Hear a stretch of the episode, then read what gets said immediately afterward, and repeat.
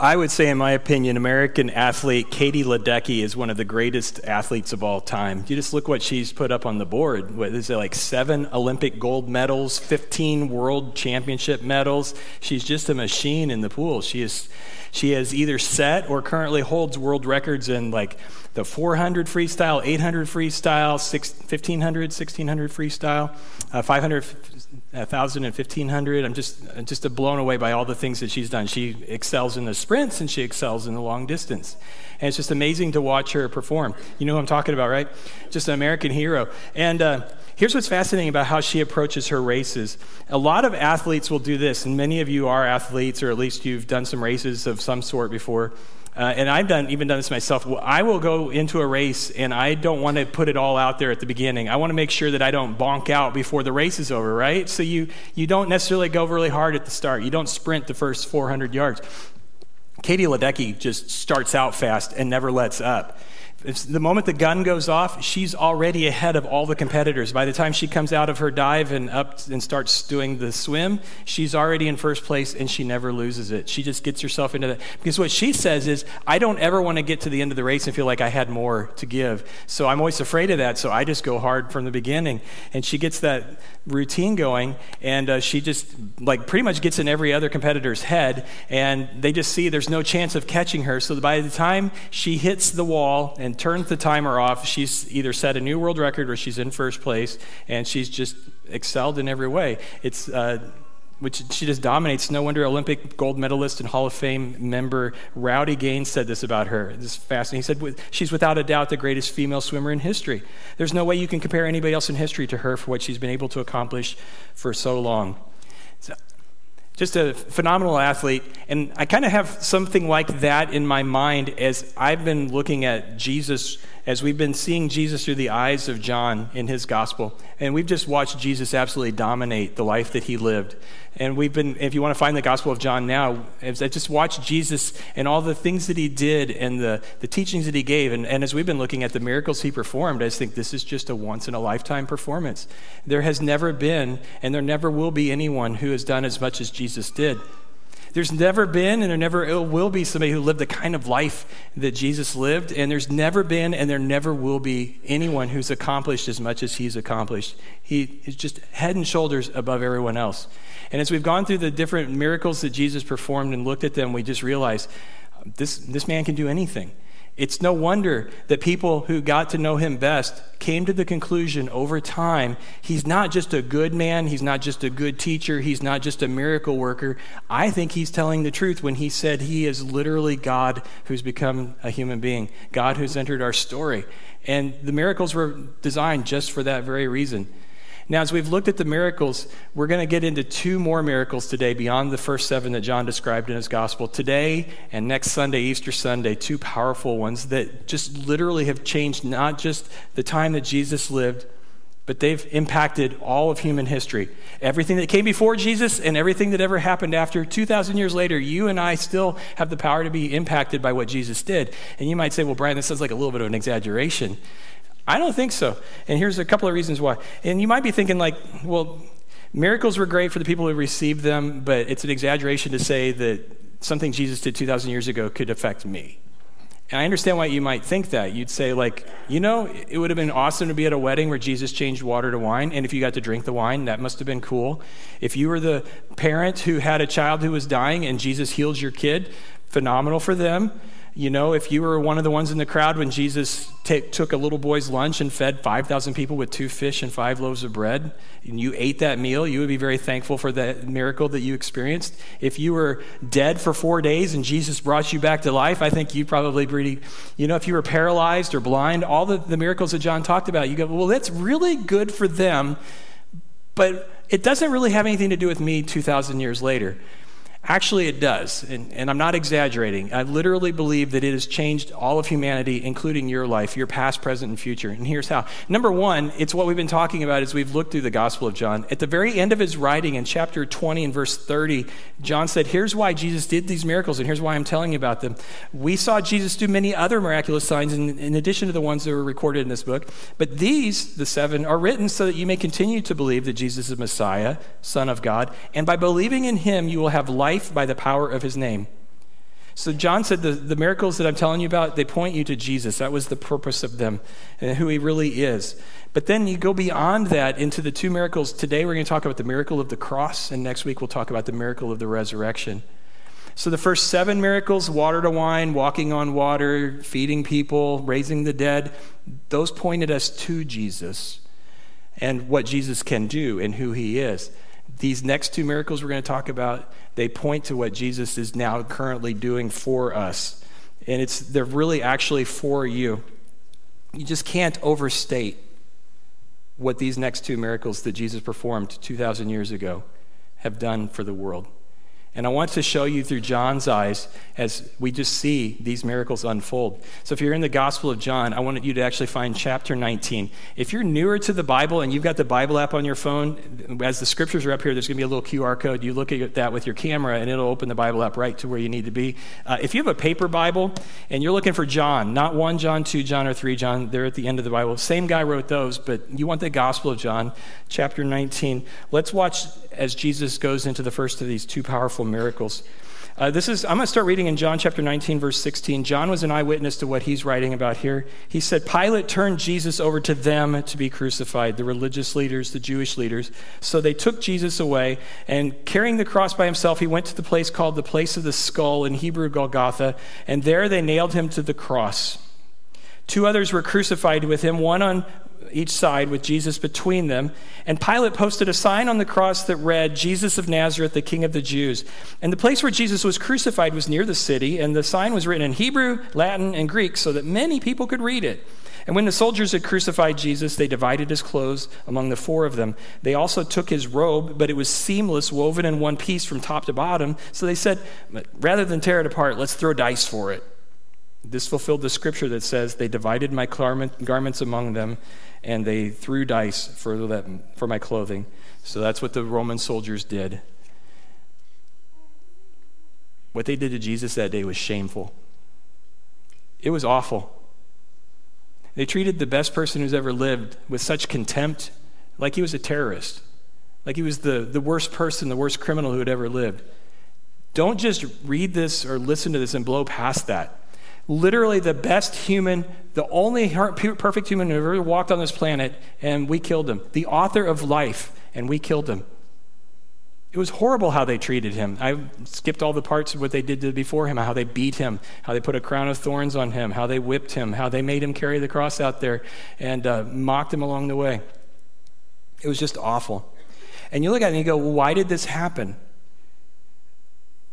On one level, you could say, there were some really powerful religious people who were threatened by Jesus' popularity, and they just wanted him out of the way. There were some corrupt religious leaders who really enjoyed the money that came and the prestige that came with the position they held, and Jesus was bad for business.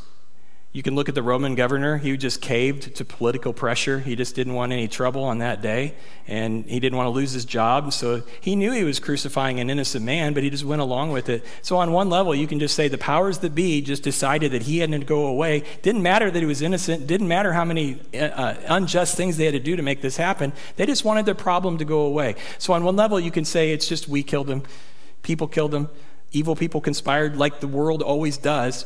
And on one level, you'd be right, but that's not the complete picture. Jesus himself tells us there's more to why he died. And this is part of the miracle. God had a plan going on here, and it had been going on for a long time before 2,000 years ago when Jesus was taken out one Friday and hung on a cross outside Jerusalem. In fact, Jesus knew there was a plan, and he participated in the plan. The real reason Jesus died on that day, well, let me just show you. Let's go back to some words of Jesus earlier. These are in the Gospel of John as well. Jesus said this earlier to some of his closest followers. In John chapter 10, verse 11, he said, I'm the good shepherd. The good shepherd sacrifices his life for his sheep. If you're a good shepherd, you take care of your sheep, even if it means losing your life. Down verse 14, Jesus said, I'm the good shepherd. I know my own sheep, my own people. They know me, just as my Father knows me, and, and I know the Father. So I sacrifice my life for the sheep. He's telling him what's coming. Verse 17, the Father loves me because I sacrifice my life so I may take it back again. No one can take my life from me. I sacrifice it voluntarily. I have the authority to lay it down when I want to, and authority to take it up again, for this is what my Father has commanded. No one took Jesus' life. Let's just be really clear about that. Nothing was happening that Friday if Jesus didn't allow it. He'd already planned on it. He knew for sure, I'm going to give my life as a sacrifice for people, for my sheep, for the sins of the whole world. Why did Jesus die? Because he chose to die. He was carrying out a plan that was already in the mind of God before God ever started this universe, before God ever said, Let there be light, before Jesus ever. But by the way, you know, Jesus was the one who actually created this universe. It's through Jesus and for Jesus and by the power of Jesus that this universe exists. It still holds together by his power. These are all out of Colossians chapter 1 in the Bible.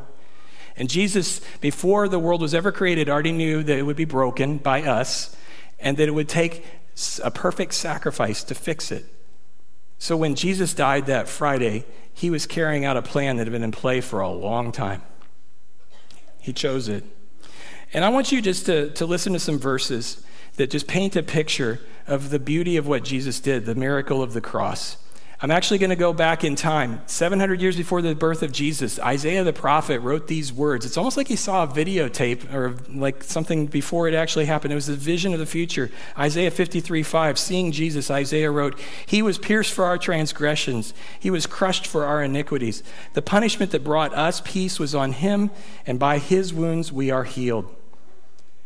The Apostle Paul, later reflecting on what Jesus did on the cross, 1 Corinthians 15, Christ died for our sins just as the scripture said. And Paul wrote this to a different church, a different group of Christians, Romans 4:25. Christ Jesus was handed over to die because of our sins, and he was raised to life to make us right with God. Peter, 1 Peter 3:18, Peter one of Jesus' closest friends, one of his closest students, he reflected on Jesus. He said, "Christ suffered for our sins once for all time. He never sinned, but he died for sinners to bring you home safely to God. He suffered physical death, but he was raised to life in the spirit." And John, the one who wrote this gospel that we're walking through, John, 1 John 2 2, Jesus himself is the sacrifice that atones for our sins, not only for our sins, but the sins of the entire world. This was Jesus' plan. Make no mistake, God had a way to fix what's wrong with the world, and the cost to do it was his own life, and he was willing to pay it. This wasn't an accident. Jesus didn't push things a little too far. He wasn't reading the like, oh, I didn't read the room there. I guess I should have not said that one last thing, got me killed. No, he planned this from the very beginning. He knew what he was doing, and it's genius. The one thing that could fix what's wrong with this world would be a simple act of love and self sacrifice made by a perfect person. And he did it for you.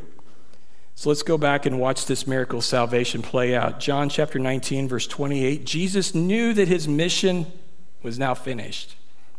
I don't know if you've ever read that before. You maybe blew right past that. He knew what he was doing, and he knew his mission was now finished. So, to fulfill scripture, he said, I am thirsty.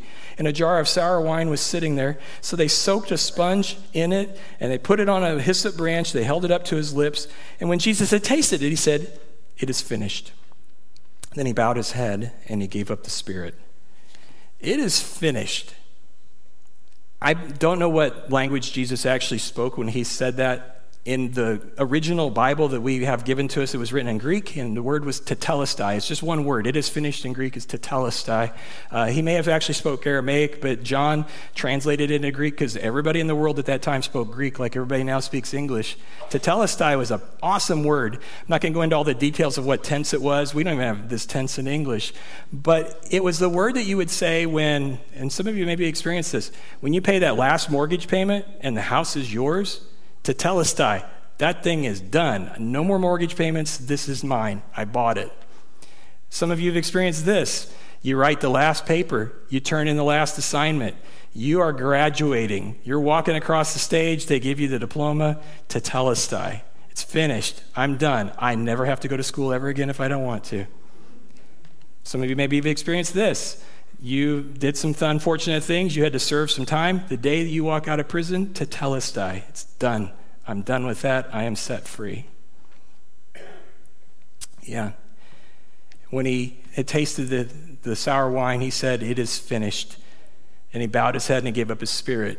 Jesus chose to die to finish everything that needed to be done to save you and to save me. It's a miracle. I want you to grasp this by the death of one man, billions, if not trillions, of human beings have the potential to be saved. Listen to this out of Romans chapter 5, verse 12. It says, When Adam sinned, that's our first parents, Adam and Eve, when Adam sinned, sin entered the world. And Adam's sin brought death. So death spread to everyone because everyone sinned. In verse 18, yes, Adam's one sin brings condemnation for everyone, but Christ's one act of righteousness brings a right relationship with God and a new life for everyone. And I say miracle because I don't know what other word to describe something that is that life changing, eternity changing, reality changing. It literally changed everything about our existence in one moment. The sacrifice that Jesus made completely makes things available that were never available to you and I before. Sin, like, ruined our batting average. It ruined any potential to ever be perfect. It damaged every relationship that you've ever had. It has hurt everything that you've ever loved in life. The reason we have to say goodbye to people that we love, the reason that things never seem to work out quite right, is because of what our first parents, Adam and Eve, did. And we've just done the same thing. It just kept spreading. And it was this thing that just corrupted this whole perfect world that God created. But then, 2,000 years ago, one guy on one day put something on the map, put a pin on the calendar, and said, from here forward, all that gets undone. From this point forward, everything is now going to be restored and renewed, and everything is eventually one day going to be the way it should be. And you and I better be looking forward to that because that's if you are a Christian, that's the hope that you have. Listen to this. In Hebrews chapter 10, verse 12, it says, Jesus, our high priest, offered himself to God as a single sacrifice for sins, good for all time. And then he sat down in the place of honor at God's right hand. In verse 14, for by that one offering of his own life, he forever made perfect those who are being made holy. I love what Max Lucado says. Uh, he's an author and a pastor. He says, Of course, Jesus sat down. All that needed to be done had been done. All that needed to be paid had been paid. Christ has paid for you. And if that doesn't qualify for a miracle, I don't know what does. Just a fantastic thing. And I wish I could just stop right here and stop talking, and you guys go, Yes, we just praise Jesus for what he's done. But I have a sense, because I've talked to enough people and I've lived enough life in my own skin, that it's one thing to say, Yes, Jesus died for the sins of humanity. It's another thing for you to say, It's actually real for me and it applies to me and that grace and that forgiveness that Jesus gives is actually for me. A lot of people, in my experience, and I might be talking to you, I'm not trying to poke a bruise here, you're willing to believe that Jesus can forgive a lot of people, but you have a hard time believing that Jesus can forgive you you have a hard time believing that this is actually talking about you. You feel like you're the exception to this. You feel like this is for most people. This is probably for the good church people. This is probably for the people who get their act together, but I just can't seem to do that. So I guess I'm just going to be the cautionary tale that everybody else points to. And I want you to know nothing could be further from the truth. Because actually, there's just a lie that's being whispered into your ear that says, This isn't for you. We all know what guilt is. It's that sense that you've crossed a line that you shouldn't. You, you, you probably should have stopped talking a few minutes before. You should have got your temper reined in. Uh, you should never have been there. You should never have done that. You should never have smoked, drank, whatever that. You should never have been with that person. You should, whatever it is. And in a sense, guilt is a good thing because guilt does tell you, hey, there's a line. Don't cross it. There's a line. You went past it. Make it right. Get reconciled. Ask for forgiveness. Make it right. But there's a sense where some things just can't be cleaned that easily, and you know that. And you may start to think that even God can't clean it for you. Or maybe there's just this thing that in your head just says, Look, I don't deserve to be forgiven. I should just carry that guilt. That's part of my punishment, which is not a scriptural teaching at all. And I'll tell you, when you leave guilt alone and you don't deal with it and address it and ask God to help you with it, it morphs into its sinister cousin. I don't know who first said that, but I just love that image the sinister cousin shame. That shame that just says, it's not that you've done wrong, you are wrong, you are bad. There's nothing good about you, nothing will ever be different about you, and don't even bother. And shame loves to push you into the dark. It pushes you away from the people who loved you. It pushes you away from the God who loves you and cares for you, the one who created this wonderful miracle that is literally for every person who's ever lived. And I don't know what it is or what it was for you or currently is, the thing you can't shake. I, so many people have so many things, and I'm not going to list them off, but I guarantee you there's something in you that just, and here's what's really going on and what's at work here. Part of it is just you and I are broken people and we don't see God clearly. Part of it is we have an enemy who loves to whisper in your ear. Uh, Jesus talked about him back in John chapter 10 when he was talking about, I'm the shepherd and I lay down my life for my sheep. He also said, There's someone else out there. There's another malevolent spiritual entity. Satan will whisper in your ear lies. Jesus said Satan's a liar and a murderer and he's a thief and he's been that way since the beginning of time.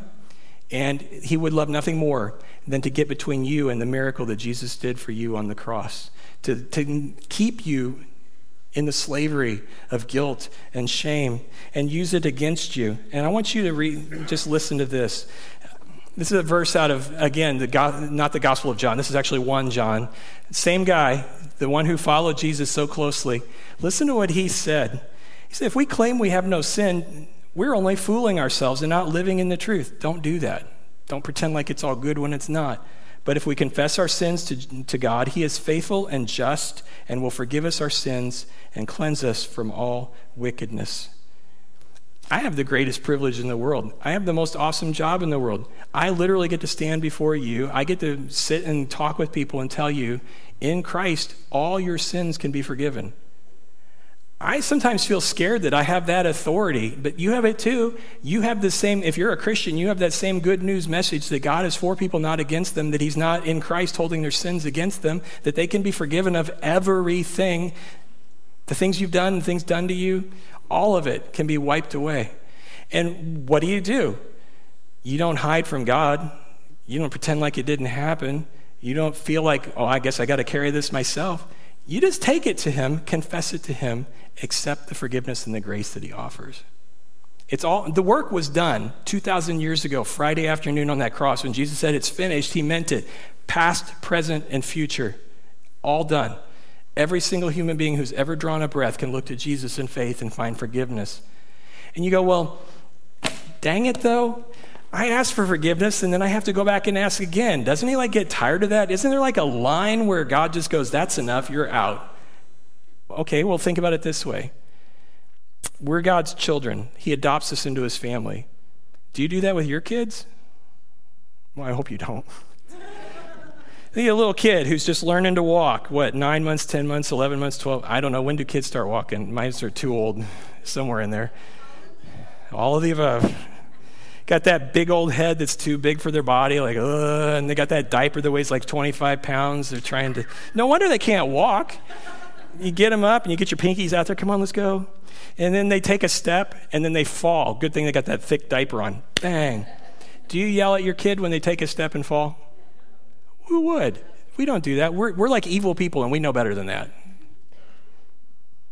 And God looks at you and he goes, You took a step today.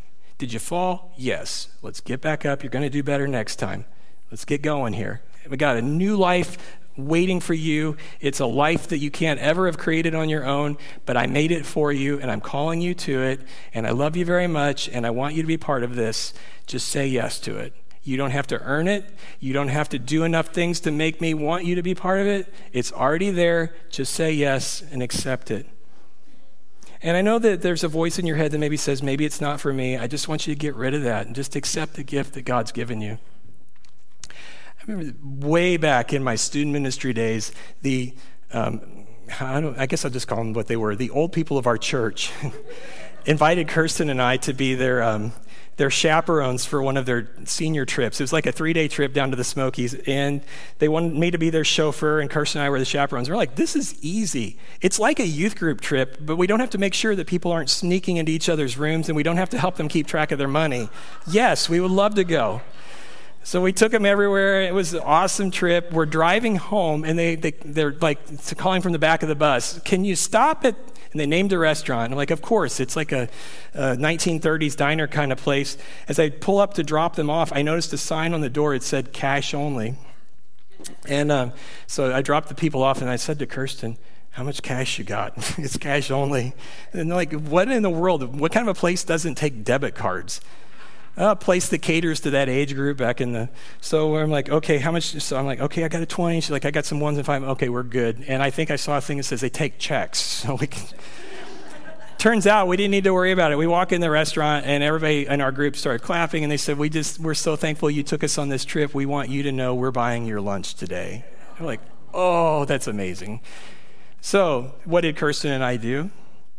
Did we stand in front of them and say, I will not accept this from you. Thank you. We will pay for our own meal. No, we said, this is great. We don't have to worry. We just, we're getting pie for dessert too.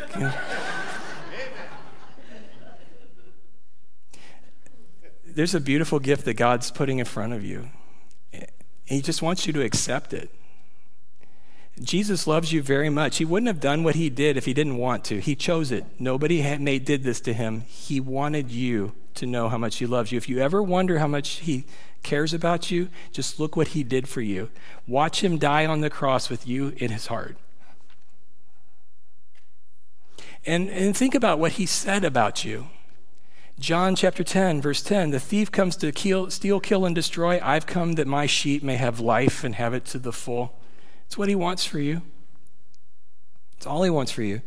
And some of you, I know as I speak, and maybe you're watching online, you're not a Christian. You don't even know what that means, but this is something resonating in your heart because God is always calling out to everyone. The Holy Spirit is always inviting people to be a part of what He's wanting to do in your life. And if this is something that you're saying, I need to do something with this, I don't even know what to do with it, hey, let's help you take the next step because Jesus would love for you to be a part of the eternal life that He opened up and made available by giving His life on the cross. There is forgiveness of sins for anyone, and there is no asterisk that says, except for you, Brian. It's for anyone and everyone.